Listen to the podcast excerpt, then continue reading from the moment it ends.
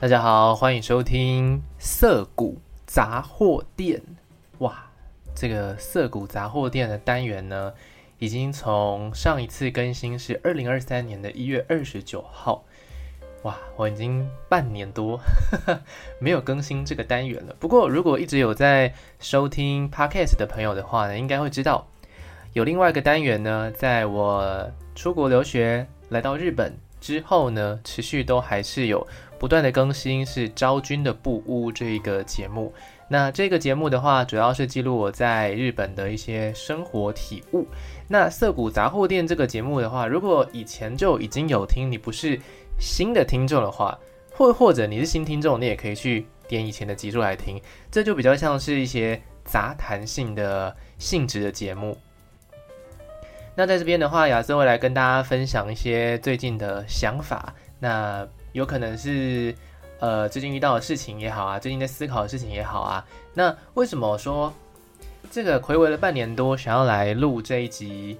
呃，涩谷杂货店呢？其实最主要的原因啦，就是二零二三年九月六号，AKA 我录音的这一天啊，是一个非常重要的日子，是第五十八届的广播金钟奖的入围名单公布日。那比这个戏剧跟节目奖还要早一个礼拜，因为毕竟典礼也是分开举行的嘛，是从很久以前以前就是这个样子的。那广播金钟奖一直在呃社会大众的心里，过去吧，过去十年之前可能是很重要的一个奖项，但是在我上了大学之后，然后一路到毕业工作之后，这十年左右的时间，其实呃基本上。对于这个奖项的曝光还有重要的程度，确实已经不如以往。但我还记得印象非常深刻，是我人生当中第一次参加广播金钟奖的时候，是在台下看。其实我一直都在台下看啊，所以 anyway，我在台下看，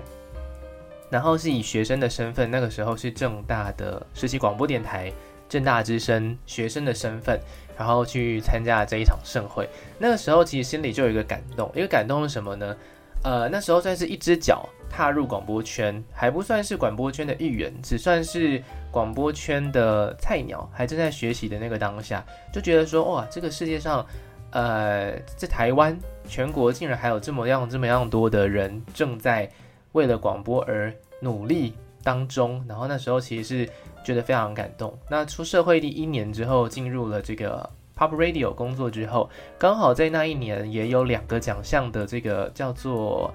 得奖吗？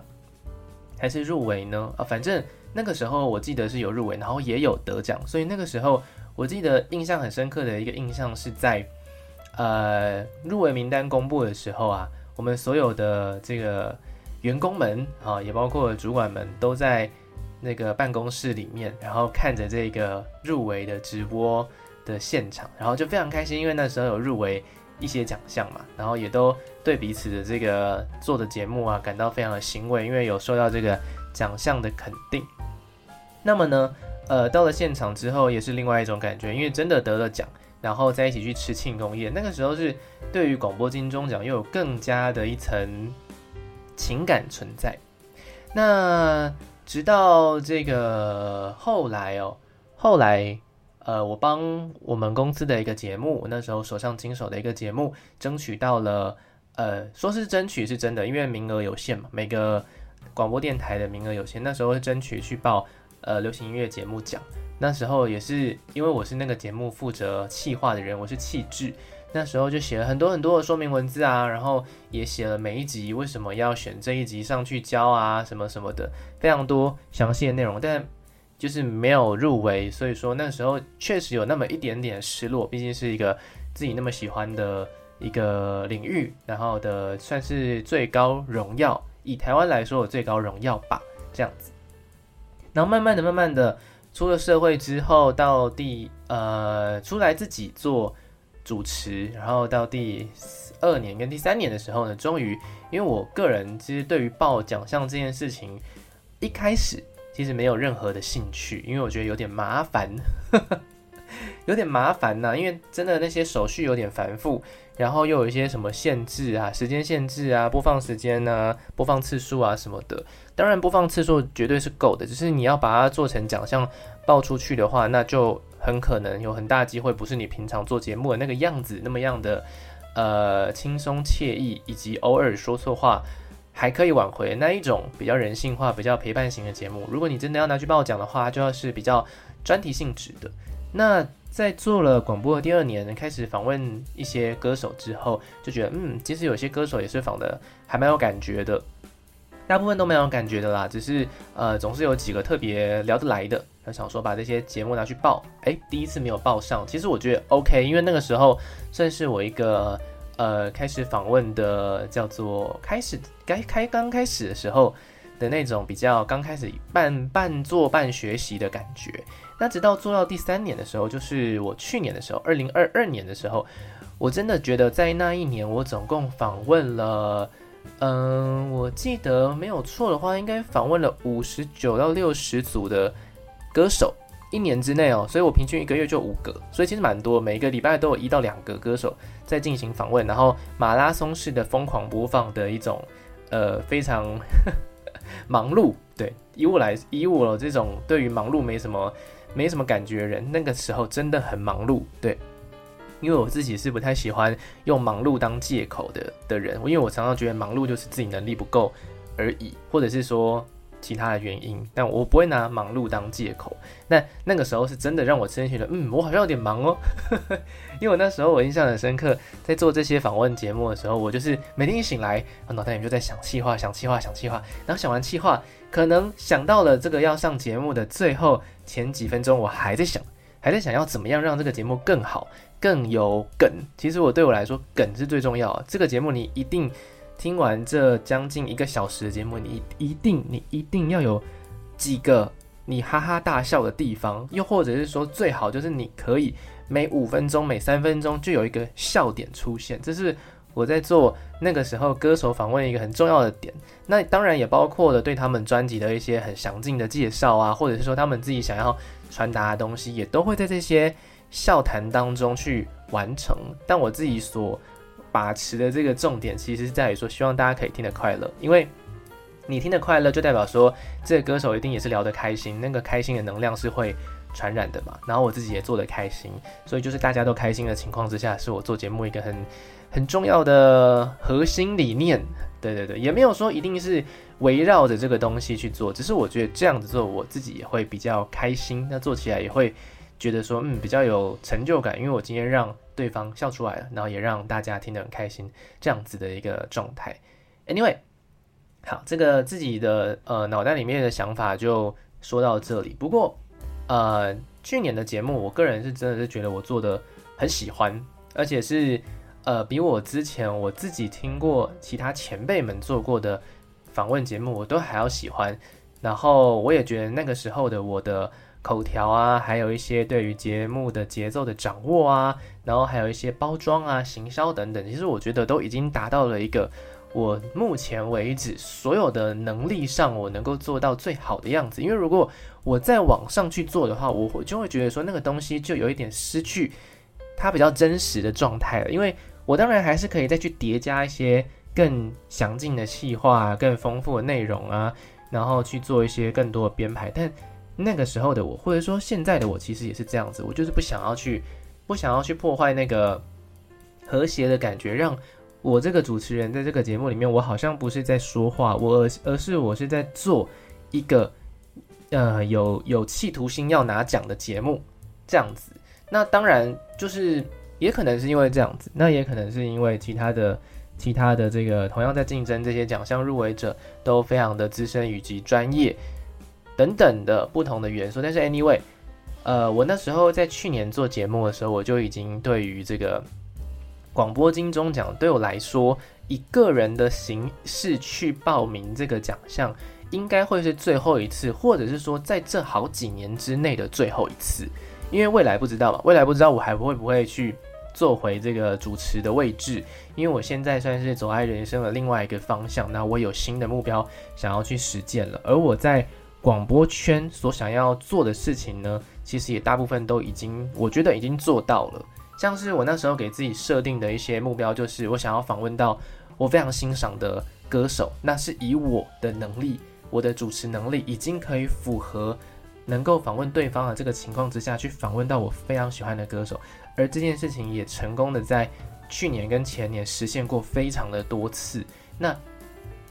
也留下了很多很不错的，我自己觉得很难能可贵的对话记录。那也认识到了这些人，所以对我来说，这已经是很重要的。那另外一个就是，我希望能够培养出一些，呃，真正喜欢并且说会把它当成生活一部分的听众朋友们。那这一点来说，我确实，我觉得我好像也有做到。毕竟。我也有认识了几个听众，那他们有些可能是本来是听警广，但有一些也有可能是 Pop Radio，然后认识的人转过来的。那更有一些当然就是直播。我以前在做网络直播的时候，大家从这个声音直播平台，然后转到听广播这个平台的大家们，所以对我来说，拥有一群。呃，很很忠实的听众。其实到现在为止，我每天每一次去 PO 我的 Podcast 的节目的时候，其实我在后台的播放量，我都会觉得说，诶，这些这些节目已经没有艺人了。说实在，它已经没有明星的光了，你知道吗？但是还是有一个，我觉得以我的想象来说，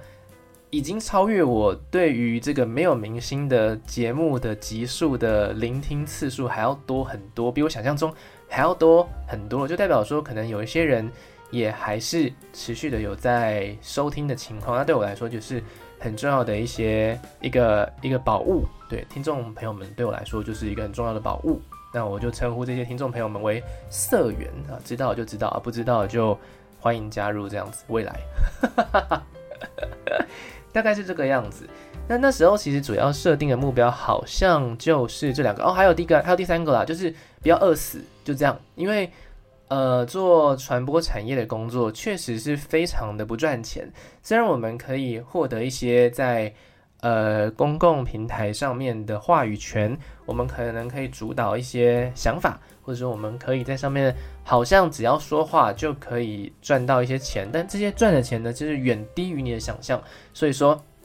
我们呃每天这样子说话说话说话，其实说真的就是赚到一个不会让自己饿死的金金额而已。假设我呢在呃广播圈工作的这五年、呃，过去这五年之内呢，其实同时有两份工作的情况有高达三年左右。那不是说不得不去做这些打工，我还是活得下去。只是当然就是想要让自己活得就是更快乐一点。就是你比如说你今天有想要看演唱会，那你可以去看呐、不用想太多。那你今天有想要买的书，你可以去买。你今天有想要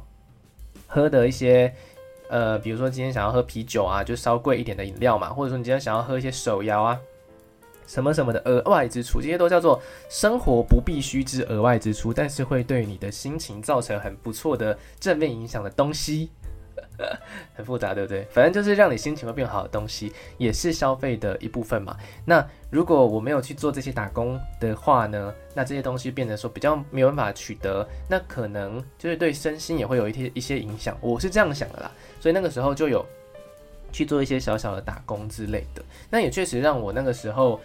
很忙，对，呃，客观来说很忙，但心里其实还算是蛮富足、蛮快乐的。所以那个时候做广播的大家，如果大家有在听呃节目的话，那个时候应该说我一直以来在广播里面的声音都还算是一个很快乐的声音，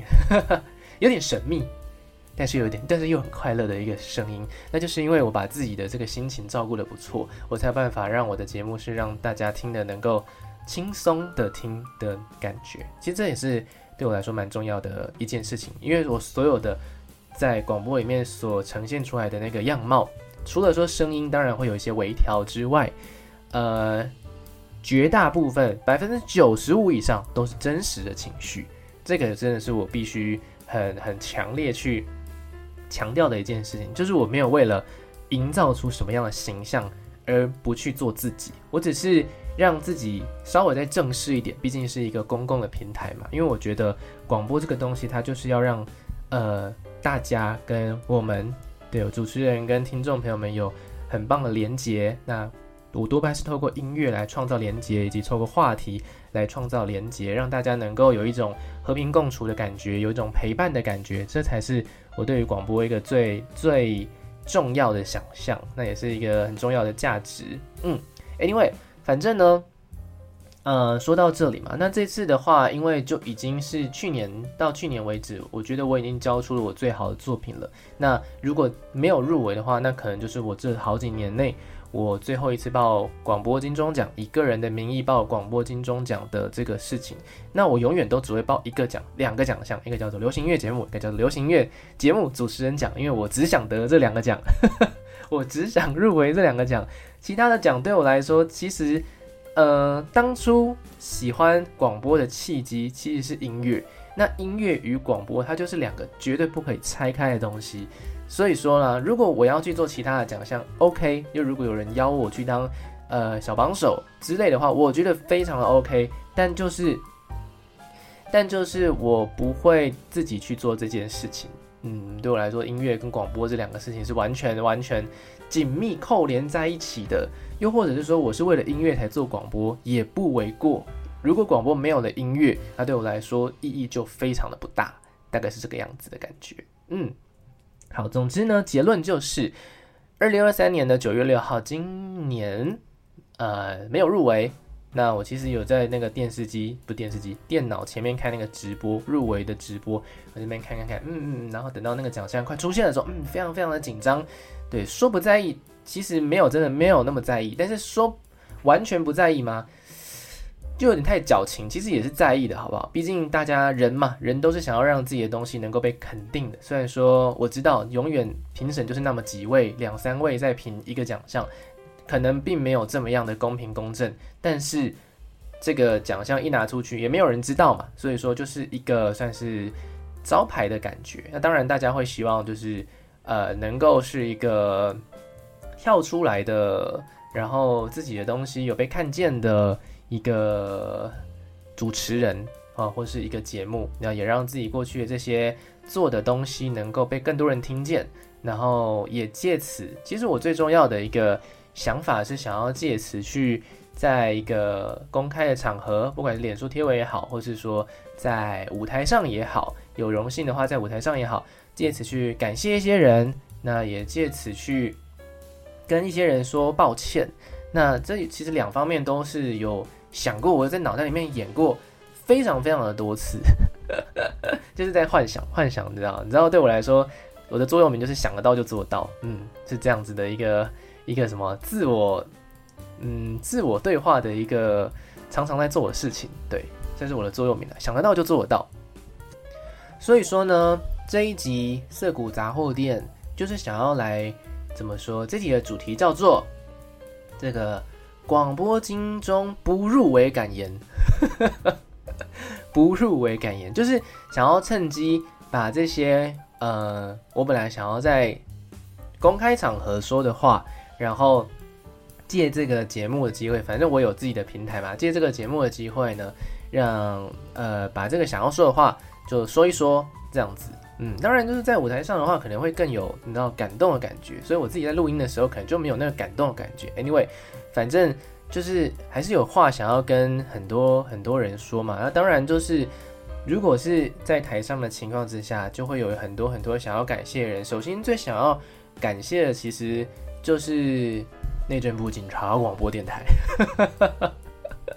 这个真的很重要诶，因为。我那时候会到景广做节目，其实算是一个阴错阳差。刚好有一个学长，他不做这个节目，然后他就问我说有没有兴趣接手他的节目。我那个时候呢犹豫了一下，因为那时候我身上有另外一份工作，然后我就就想说，嗯，不然人生你知道只有一次嘛，我们就还是要朝自己想要做的东西去做啊。那我就想说，嗯，没关系，没关系，我就做吧，就做吧。虽然很忙，我一到礼拜一到礼拜天，我等于每一天都要工作。那个时候是做假日的节目，但。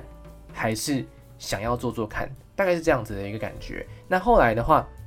我就去面试嘛。那面试的时候，那个时候刚好是我们的台长，前台长，现在已经不是这个台长，前台长，宣台长了啊。那个时候他在面试的时候就就是录取了嘛。那录取之后，他就跟我说了一句话。那时候那句话对我来说真是印象深刻诶，他就说：“嗯，希望你能够在你最喜欢的广播这条路。”上继续的做你想要做的事，然后我就哦，这句话对我来说这是很重要的一个，其实不算是鼓励，算是一个。呃，他有说到我我我很重要的一些价值观，就刚好有跟我价值观去符合，代表说他其实没有想要限制我去做任何我有创意想要做的事。确实，在警广这个平台里面，我也没有被限制太多自己想要做的事与想要说的话。当然，就是违法的事情不能做，就在什么电台都一样。然后太八卦的事情不能做，毕竟公家机关嘛。但这些东西我本来就不会做，所以说。变成是说，如果我想要做我自己最喜欢的音乐相关的东西的话，其实没什么限制。那再来要感谢就是现在这科长，我们节目科科长，是报科长。那这个科长其实对我来，对我一直都算是很照顾，而且呃，我很少听到就是主管有很认真听下面的人的节目。那那个时候我的节目是半夜一点到四点，就是。你知道深夜深夜节目啊、哦，我非常喜欢做深夜节目。我后来我后来非常喜欢，对对，我一开始是也是不得已，然后就跑到这个时段。但我后来发现我挺享受这个时段的，虽然要很很早回家，我回家的时候都已经五点了，夏天的时候都天亮了。OK，但那个时候我我很享受那一段时间。总之，科长就是就偶尔时不时的都会跟我说，哎。就是喜欢我节目的安排啊，喜欢我节目的节奏，也喜欢我选歌的品味。我发现科长都是针对我呃自己很注重的东西，比如说口条的部分啊，比如说音乐选择部分。而且我我并不觉得我选的音乐是很符合警广的台的调性的，但是科长既然说是欣赏我在音乐的这部分的品味，我就觉得嗯，这是我觉得很重视的部分。然后这个很重视的部分也被肯定，那个时候其实心情。非常的开心啦，所以说也要非常感谢科长那个时候一路的支持，甚至到我离开电台的时候，也都是以一个非常 happy ending 的方式，以祝福的方式被送离开的。我就觉得，嗯，这是一个很棒很棒的经验，在警广的这这三年左右的时间，嗯，那也认识了很多的很棒的人呐、对啊，那这部分的话，在尽管还要感谢人。大概就是哦，我最重要的这个前辈兼伙伴 DJ 尚恩，我至今到目前为止，我都还是有在这个尚恩的节目里面寄生啊。每个礼拜五跨礼拜六的凌晨零点，也就是礼拜五，然后即将放假的那个深夜，然后凌晨零点到一点钟，有我们一起做日落之后音乐周报。我在广播这条路上面，基本上没有跟什么人有呃在主持上的合作，很少很少。比如顶多就是一两集的那种合作性质而已，但是第一次遇到这么合拍的这个呃说话的这个伙伴，其实对我来说也是一个很很难能可贵的一个一个经验啦。因为对我来说，我我对于自己想要做的东西，想法一直都很很强烈，很强硬，我。很愿意去配合别人做他们想要做的东西，但是如果今天这个东西是我主导的话，我就比较难去改变我的想法，除非你能够说服我，对，除非你能够说服我，但我通常能够被说服的情况并不多，所以说，就难得遇到了一个很棒的伙伴，然后我们在说话的这个痛上面的控制啊，然后在这个主题上面的发挥啊，然后在聊天，比如说聊天上面的一些幽默感。其实我觉得都是很重，这些都很重要。然后刚好这些条件都是，呃，尚恩刚好跟我都非常非常 match 的一些条件，所以我个人也是非常喜欢这节目。有兴趣的大家欢迎收听，至今还是在播放当中哦。对，就是虽然我在呃二零二三年并没有做线上的广播节目，就是我并不是某一个节目的主持人，但是我还是有在 podcast 平台，like 就是你们现在正在听的这个地方，以及。警察广播电台全国治安交通网，哈、这个在每个 每个礼拜五跨礼拜六凌晨零点钟到一点钟，有一个小时的日落之后音乐周报，兴趣的朋友也是可以听一下。好的，那警广的部分嘛是这样子，那另外要感谢的还要感谢谁？我那时候好像列了一些人。但是并没有列得非常非常的多，因为我那时候想说，你在台上大概也就是应该就是五五七十秒的时间可以说话，其实很短。然后第二个列的可能就是应该就是哦，应该就是很重要的，我很重要很重要的人了吧？就是我妈，就是我妈，我妈一直，我妈很有趣，我妈是在很多我要做的事情的开头的时候，他都会 OK OK OK OK，然后等到我开始做的有点深入的时候，他就会说：“哎，你怎么这样？你怎么这样？你怎么这样？”然后等到真的做出了一点什么的时候，就会又会开始反过来支持我，就是不知道哎。但是以以全体来说，其实我妈是支持我，只是我在做广播的刚开始，她其实没有阻止我这件事情，我就觉得已经很棒了。毕竟很多的家长会想要限制自己的小孩未来要做想要做什么事情，是比较传统的家庭，比如说期待你成为一个律师，期待你成为一个呃医生，期待你做一个赚钱的工作，然后什么什么什么的，或者期待你继续念个书，念到博硕士啊什么的之类的。会有这些，呃，会有这些，呃，莫须有的压力加注在孩子身上。那我觉得我妈最棒的地方就是她从来没有限制我想要做什么事情，她只有说，就钱不要乱花。对，反正就是这个部分有在做限制之外，那也是好事啊。有在限制之外，其实没有限制我太多我真正想要做的事，所以我就一路从从国中的开始，然后就一路往社会组前进嘛。毕竟要做广播大传系，想念大传系嘛。那到了到了这个大学，然后我也其实也没念到大传系，但是我念了大学之后，我就一直在做正大之声实习广播电台的事情。我基本上我也没有在念书，但 anyway，反正我就是做出了一些成绩。对，那时候还没有做出成绩的时候。我妈那时候是很现很很就很不理解啦，为什么每天都要搞到那么晚？而且我那个时候搞到那么晚是那种两三点、三四点那种晚哦，不是说一二点那种还没睡的，是两三点、三四点，我怎么还没睡？我怎么还在弄的那种感觉？因为那时候政大真的是真的很忙，非常非常之忙碌，对，再加上我那个时候身上又有一些。呃，可能系上的东西，可能社团的东西，那当然有课业嘛，毕竟还是有学分之类的。我记得我大三的学分好像还有二十一学分。Anyway，反正那个时候就是很多的事情啊压在身上压压，然后就很忙啊。但是正大之声又是一个我很喜欢的东西，那每个礼拜又一定得交出一集到两集的节目，甚至我在大四的时候我做了四个节目，那个时候就是每天都在用电台的东西。我妈那时候就是没有没有完全的很理解说为什么每天都要搞到那么晚，但我相信她应该是。应该是在担心我的这个身体状况，但是我后来发现我晚睡好像比较健康。Anyway，这是这是题外话。好，就是也是很感谢这部分。然后后来我做出了一些成绩，就做出了我我自己觉得很棒的节目。那个节目我记得是大四的时候，一个叫依然布列克的节目，做英文老歌的节目。然后到后来又有另外一个做完全不讲歌名的节目，叫做最后十四堂星期二，最后十四堂星期二课。对，最后十四场星期二的什么什么什么未命题，对对对，那时候做了一个就是很很实验性，但又很又有音乐的东西，一个很很想象中的节目了。那个节目在在一般的电台绝对做不到，然后可能大家也不会那么接受，但那个时候就是收听率其实还还 OK。然后还有做了一个节目叫做音乐轻松吧，音乐轻松吧后来就变成警广的这个我的周末的时间，叫做那个时候叫亚瑟轻松吧。对对，然后那时候那时候做到周末，然后后来变成周间的节目、深夜节目啊，变成亚瑟 Late Night Bar。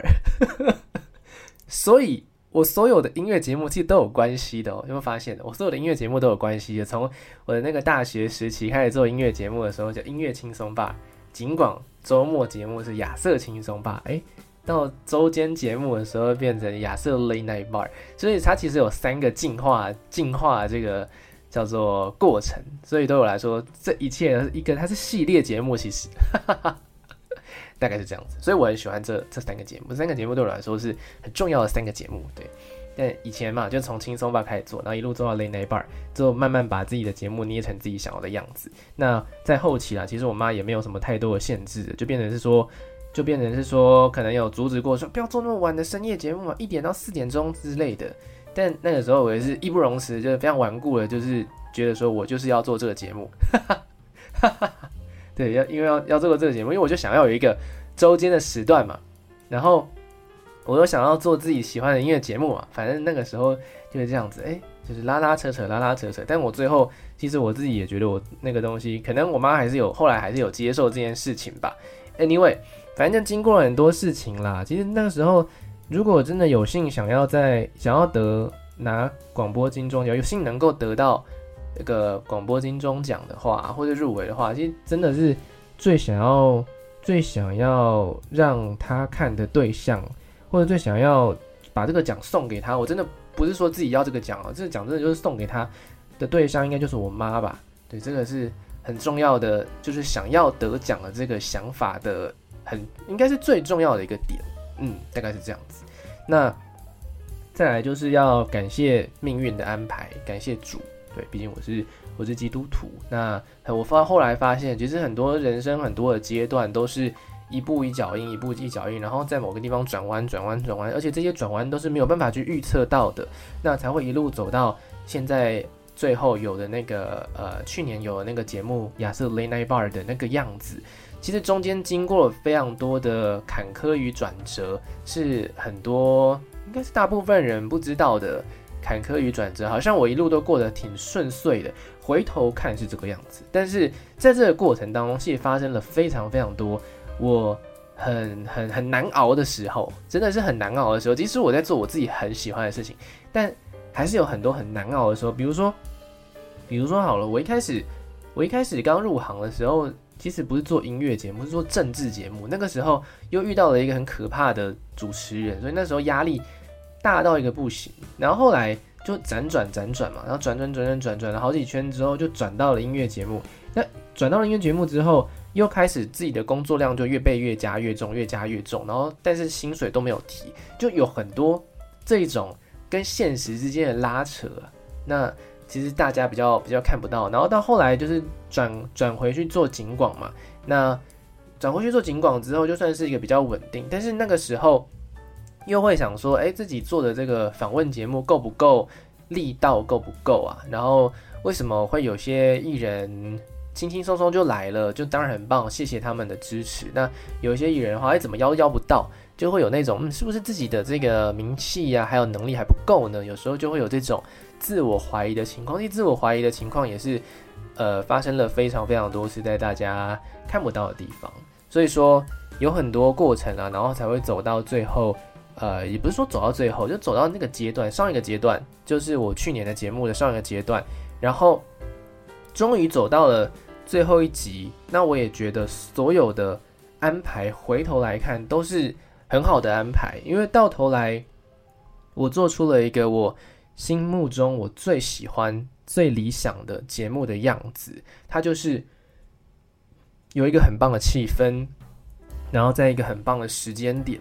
然后访问着我自己非常欣赏的音乐人，放着我自己非常喜欢的歌，然后我自己的能力对于节奏的掌握，然后对于口条的控制，还有对于音乐的编排，也通通都非常稳定的有自己的一个样子在。可以说是到了二零二二年，我做广播的第五年的时候，我才终于捏出了一个亚瑟该有的样子。那个时候确实是这样子的一个感觉，就觉得哇，那时候做节目好像如鱼得水哦。就是每一集都做得很、很不、很有自己心中的那个标准，因为我每一集其实都会有一个小小的反思。我做完节目就觉得，嗯，今天节目，嗯，状况好像不是很好哦。然后今天的节目，嗯，好像有做的比以前还要不错哦。然后今天，哎，今天有一些歌接的顺到一个不行哦。然后我就觉得，嗯嗯嗯，这些东西都都是很很棒的、很棒的这个经验。然后也经历过这些，捏出了一个我最最理想的节目的样子。那个时候我也觉得说，嗯，如果我把这些东西当成呃当成这个拿去竞争金钟奖的一个奖项的话呢，其实它就会是一个，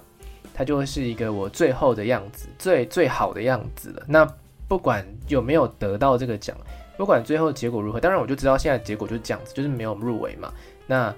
Anyway，反正我觉得在做节目播放的那个当下，我并没有亏待我的听众，甚至我也没有亏待我自己的标准，我标准没有拉低，反而提高了。然后我也没有，我也好好的把自己照顾得非常好。我在做深夜节目那几年，两年多疫情的时间，我健康到一个不行，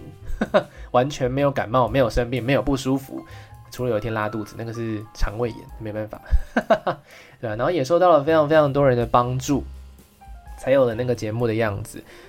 在我现在这个能力来说，我能够做最好的节目，就是到去年为止的亚瑟 Late Night Bar 的那个节目的样子。这个其实并不是说画地自限哦，而是说我我觉得他已经达到我心中最高的那个标准，我才敢这样子去说。所以我在呃我在广播金钟第五十八届，就是今年嘛，二零二三年入围名单在公布的那个当下的时候，其实我一边是有在看一下我究竟我究竟在这个报名的那个名单上面我写了什么东西，我其实写的很少。那为什么说写的很少呢？其实因为我觉得广播就是要拿来听的嘛。那你如果气话写的很多冗长，那对评审们来说也是一个压力很大的事情。所以我其实我只写了，我只写了短短三段的话，我并没有写非常非常长的这个气话的东西。因为我觉得你还是要听啊，你要听过之后，你才会有一切的想法嘛。听众也不知道我的气话到底在干嘛，但是。大家应该都还是听得蛮开心的吧？这其实我觉得才是最重要。广播是拿来听的，不是拿来看的。当然拿来看比较快，但如果今天你这个评审真的没有好好的听的话，说实在的，这个这个从呃结束报名到这个报名截止公布也有三个月的时间呢。那一个一个奖项也不过就十几二十个节目要听而已，你每天听一个。你每天听一个，其实也 OK 吧，大概是这样子的感觉。那如果真的都没有认真听，那我也就算了。就是如果你真的是用看的，那我也就算了。但我那个时候来念一下，我那时候写的好，因为很很快就念完了，因为我没有写很多。我的气话以及内容的说明大概是这个样子的。在节目企划上，为展现每位来宾独特的风格，同时希望跳脱制式的访问框架，因此不刻意将来宾放入事先规划好的节目单元当中，而是根据每位来宾所拥有的个性与曲风，延伸设计专属于他们的企划。在这个节目里面，我使用了许多跨界的元素，建立在广播媒体的范围内，试图创造出全新的听觉感受。你可以听见、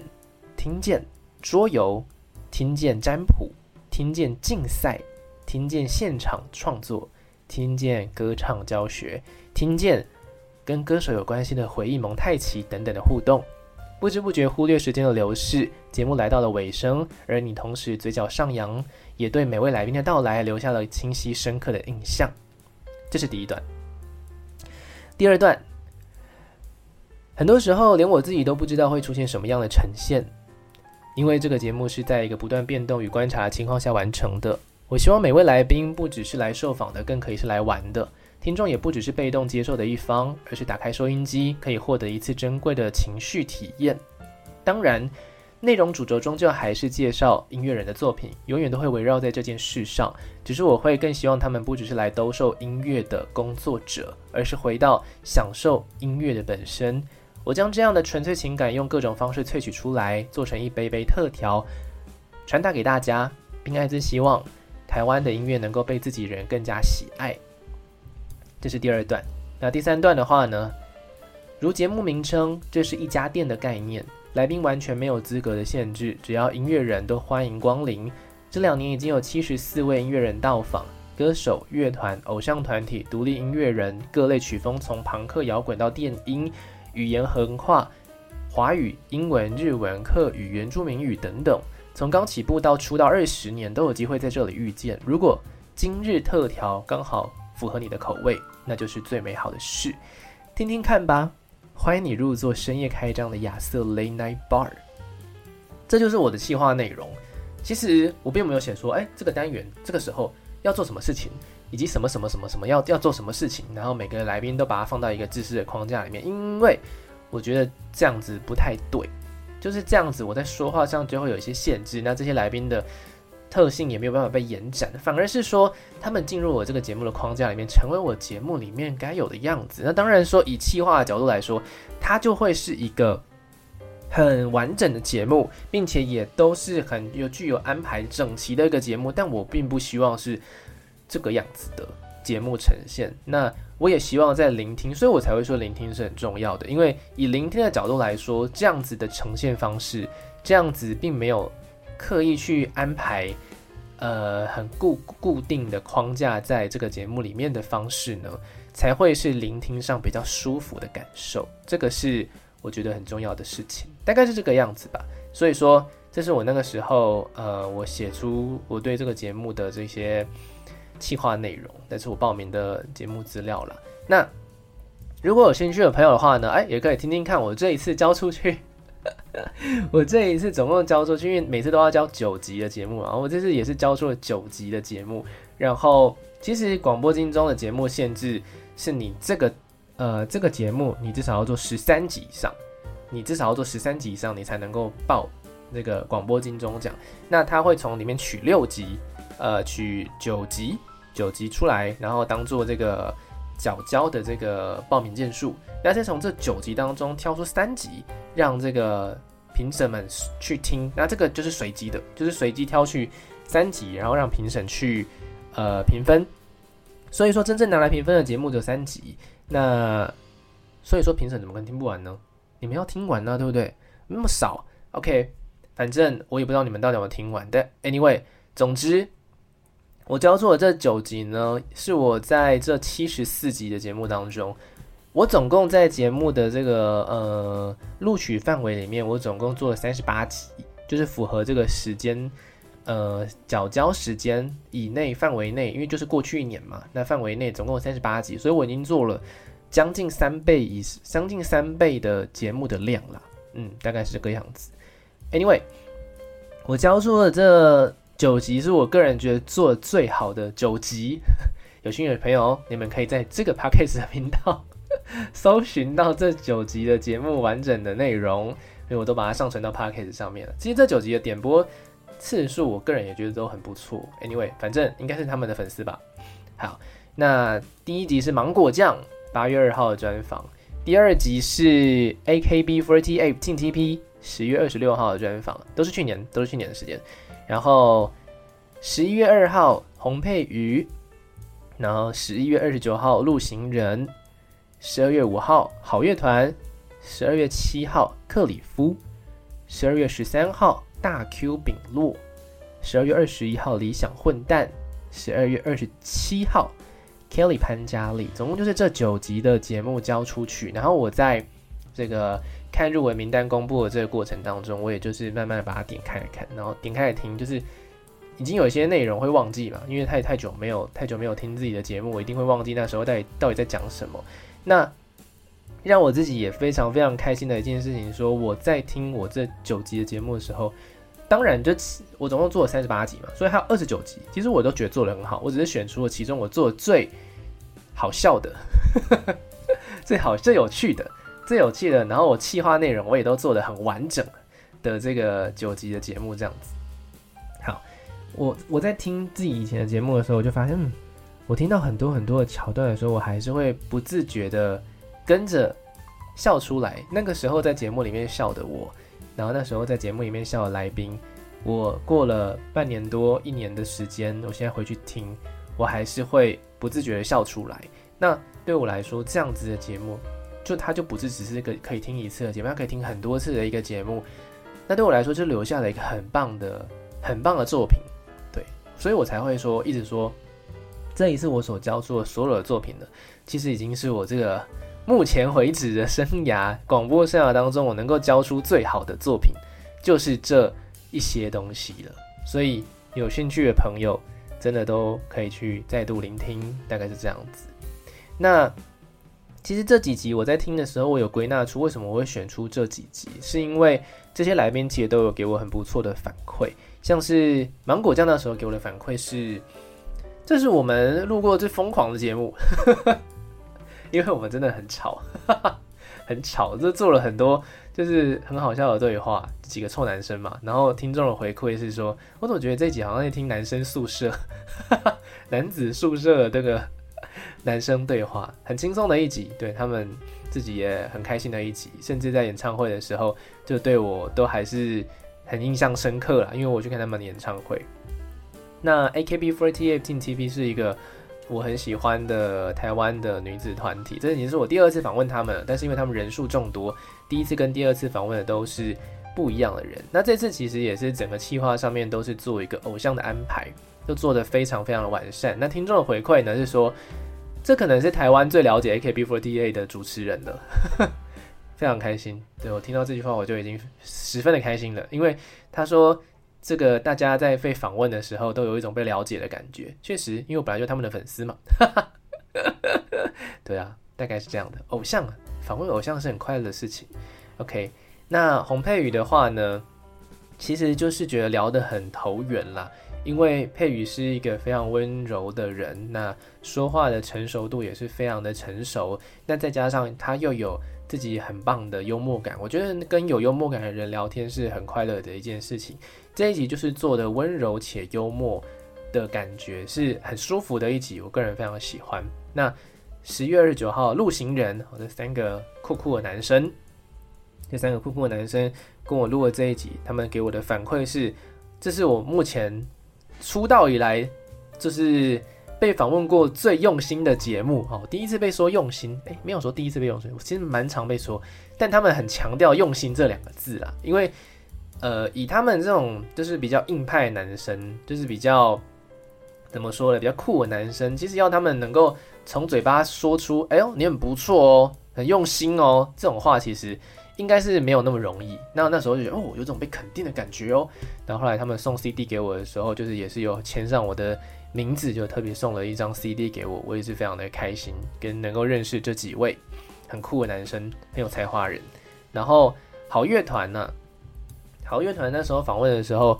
给我的 feedback 是说，哦，因为他们有两个人，两个人的 feedback 都很棒，我我都很很感动啦。那琼文的 feedback 是说，这个真的是偶像一偶像剧一般的剧情，就是他有来过我们的第一场演唱会，第一场就是小型的小型的演唱会这样子，然后过了好几年之后，他们出了我们出的第一张专辑，竟然又被仿到这样子，琼文那个时候是这样子，简直偶像剧。然后子庆那个时候的回复我也很很感动。子庆呢是说，过了许多年之后，大家都长慢慢长成了自己心目中想要成为的样子，以及更成熟的姿态，然后以这样的姿态再度相遇，觉得是一件很美好的事情。那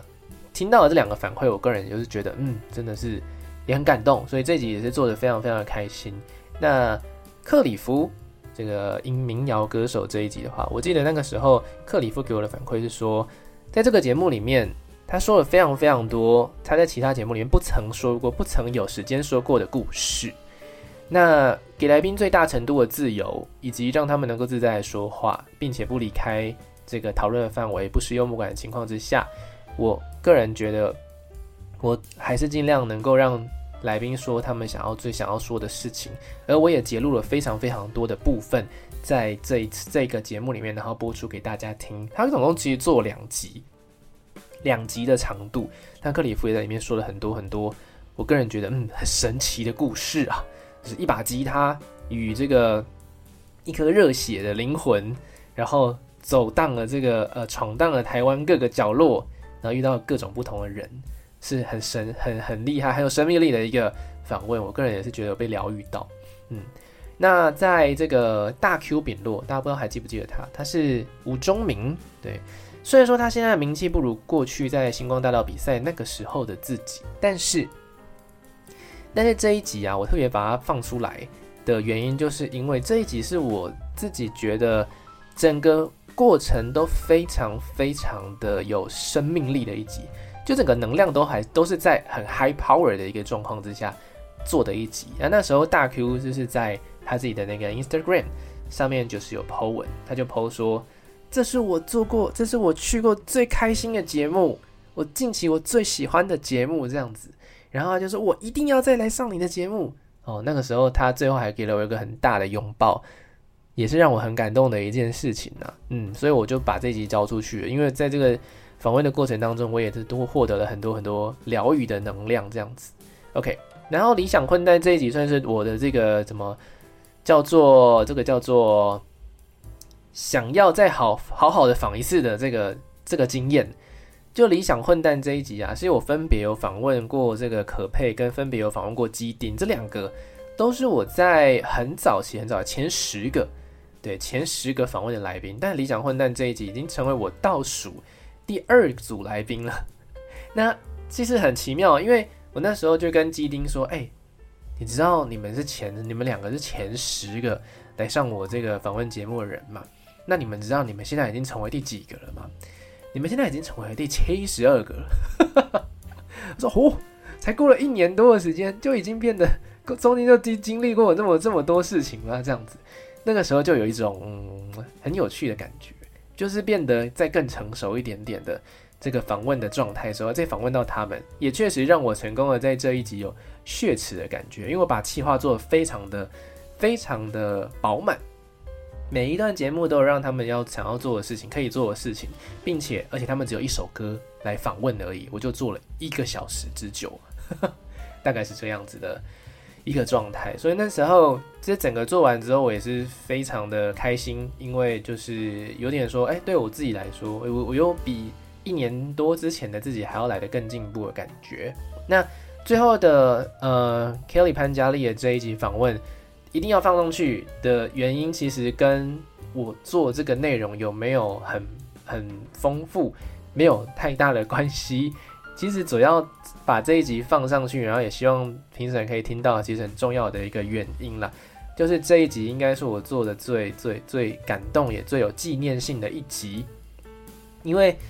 Kelly 潘嘉丽一直是我在这个国中时代、高中时代我就非常喜欢欣赏的一位歌手，因为对我来说，她就是一个很漂亮、很有气质，重点是歌唱实力非常深厚的一位艺人。就是当你有才华又有长相的时候。就怎么能够不喜欢呢？那个时候就是对这个人的印象非常深刻，而且那时候也发生了很多很神秘的事情，像是我记得我那时候想要收集他所有的专辑，但是我怎么样收集都收集不完全，因为唱片行有些没卖嘛，然后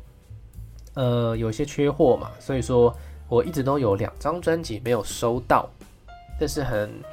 自己这个我在节目里面其实有说的，我一直有两张专辑没收到，他两张专辑我没有收到。那其中一张的话，就是人生当中他第一张专辑，并不是在台湾发的，但是在他的自己的国家新加坡发的，所以说那张专辑就没有来到台湾嘛。但是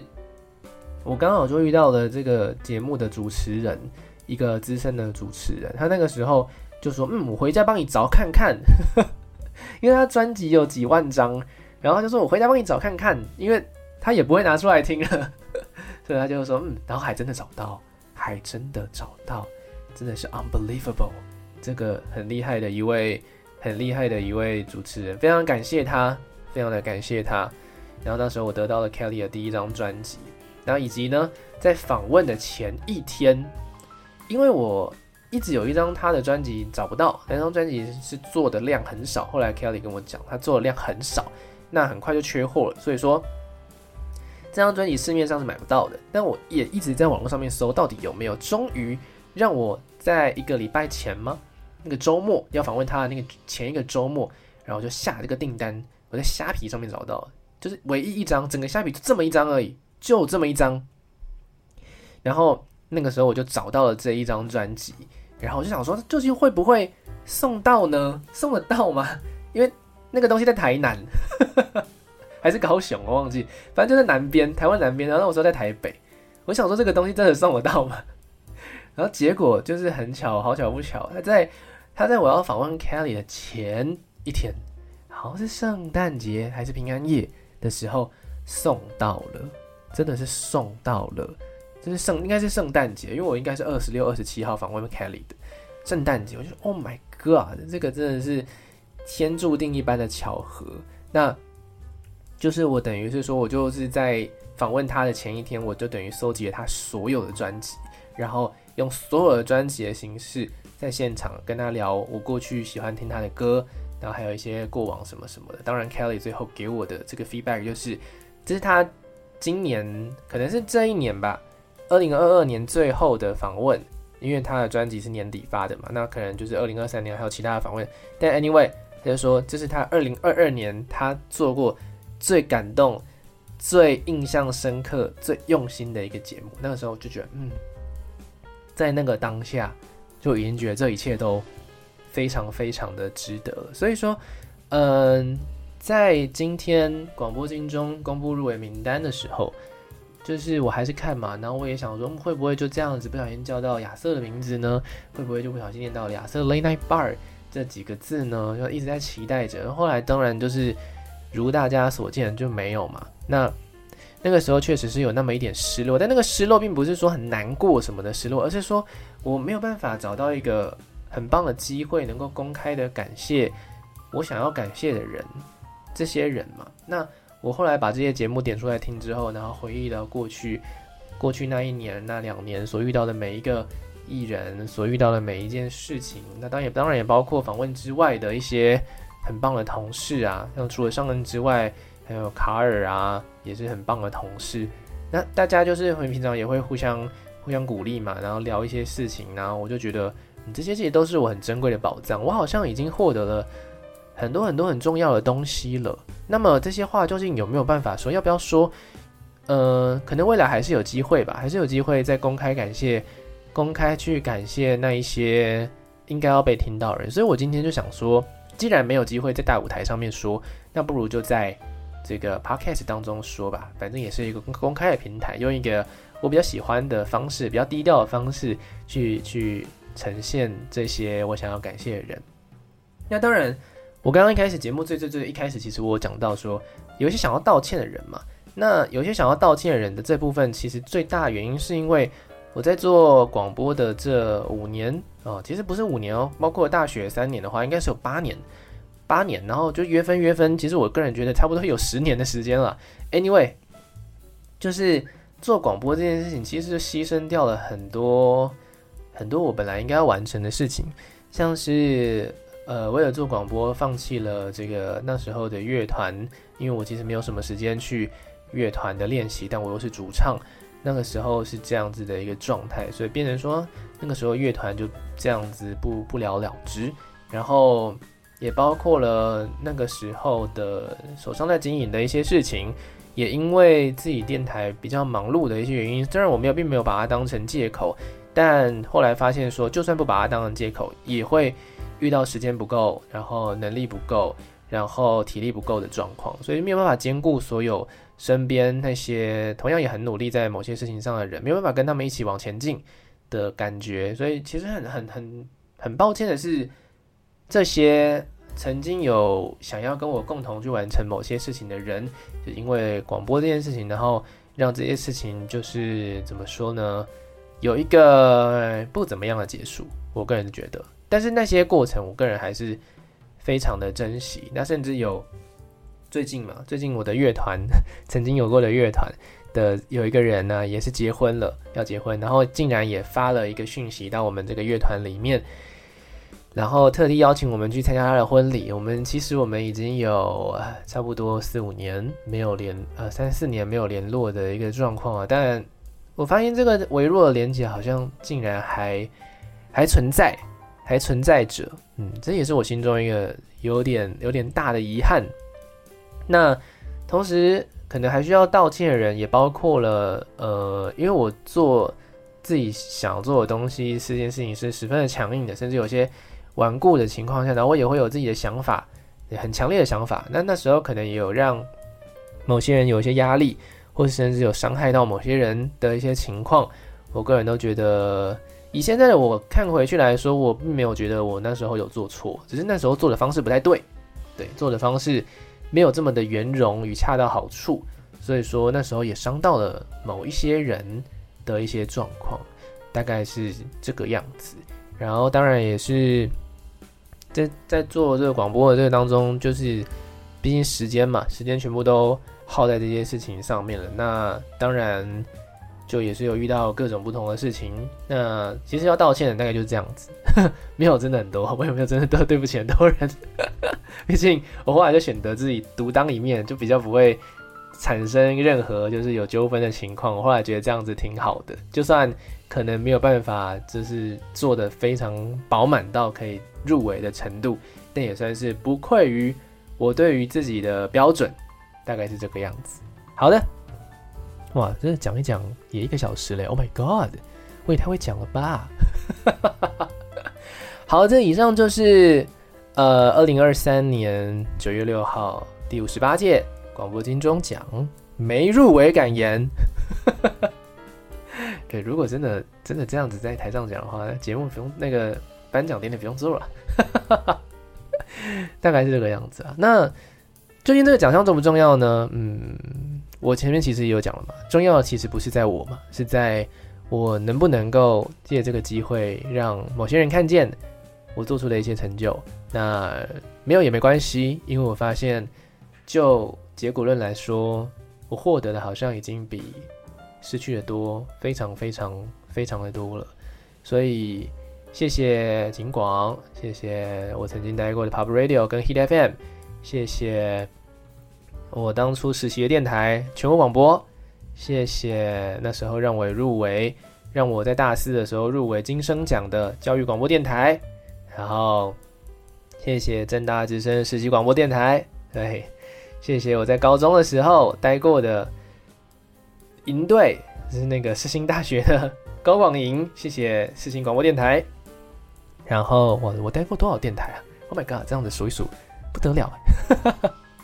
对，然后谢谢我妈，然后谢谢我所有的。非常忠实的听众朋友们，然后最后就是也感谢我自己啊，一路以来非常非常的努力在这一块经营，那也有做出自己想要的一个样子。最后当然感谢主，让我拥有这一切美好的经验。嗯，大概就这样子。呃，最后最后，我觉得最最重要的一件事情是说。不用一直想要得到别人的称赞，或是不用一直想要得到别人好的评价或是肯定。最重要的，好像其实还是对自己的一个标准，啊，以及对自己有没有愧对自己的想要做的事情，那以及在做这些事情当中有没有得到真正的快乐，这些好像比别人的评价来得更重要，以及究竟。自己的节目有没有帮助到某些正在聆听的听众朋友们呢？一年三百六十五天，一到礼拜一到礼拜五的节目，那我至少可能也做了将近两将近三百天。这三百天当中，我只交出了十三个小时的节目。这十三个小时的节目，最终只有三个小时的节目能够拿来定义我这个节目到底是不是一个很棒的节目。那也可能没有真的被认真的聆听。那是不是真的要这么在乎这件事情呢？嗯，确实好像这么一想就不用太过在意了。那当然了，还是希望说未来有一些更多的机会，能够以这个主持人的身份，以 DJ 的身份，再度出现在广播电台当中，跟大家聊音乐，跟大家分享我最近遇到的事情，以及用一个更好、更成熟的姿态出现在大家的耳边。好的，感谢大家的收听，我是亚瑟色谷杂货店。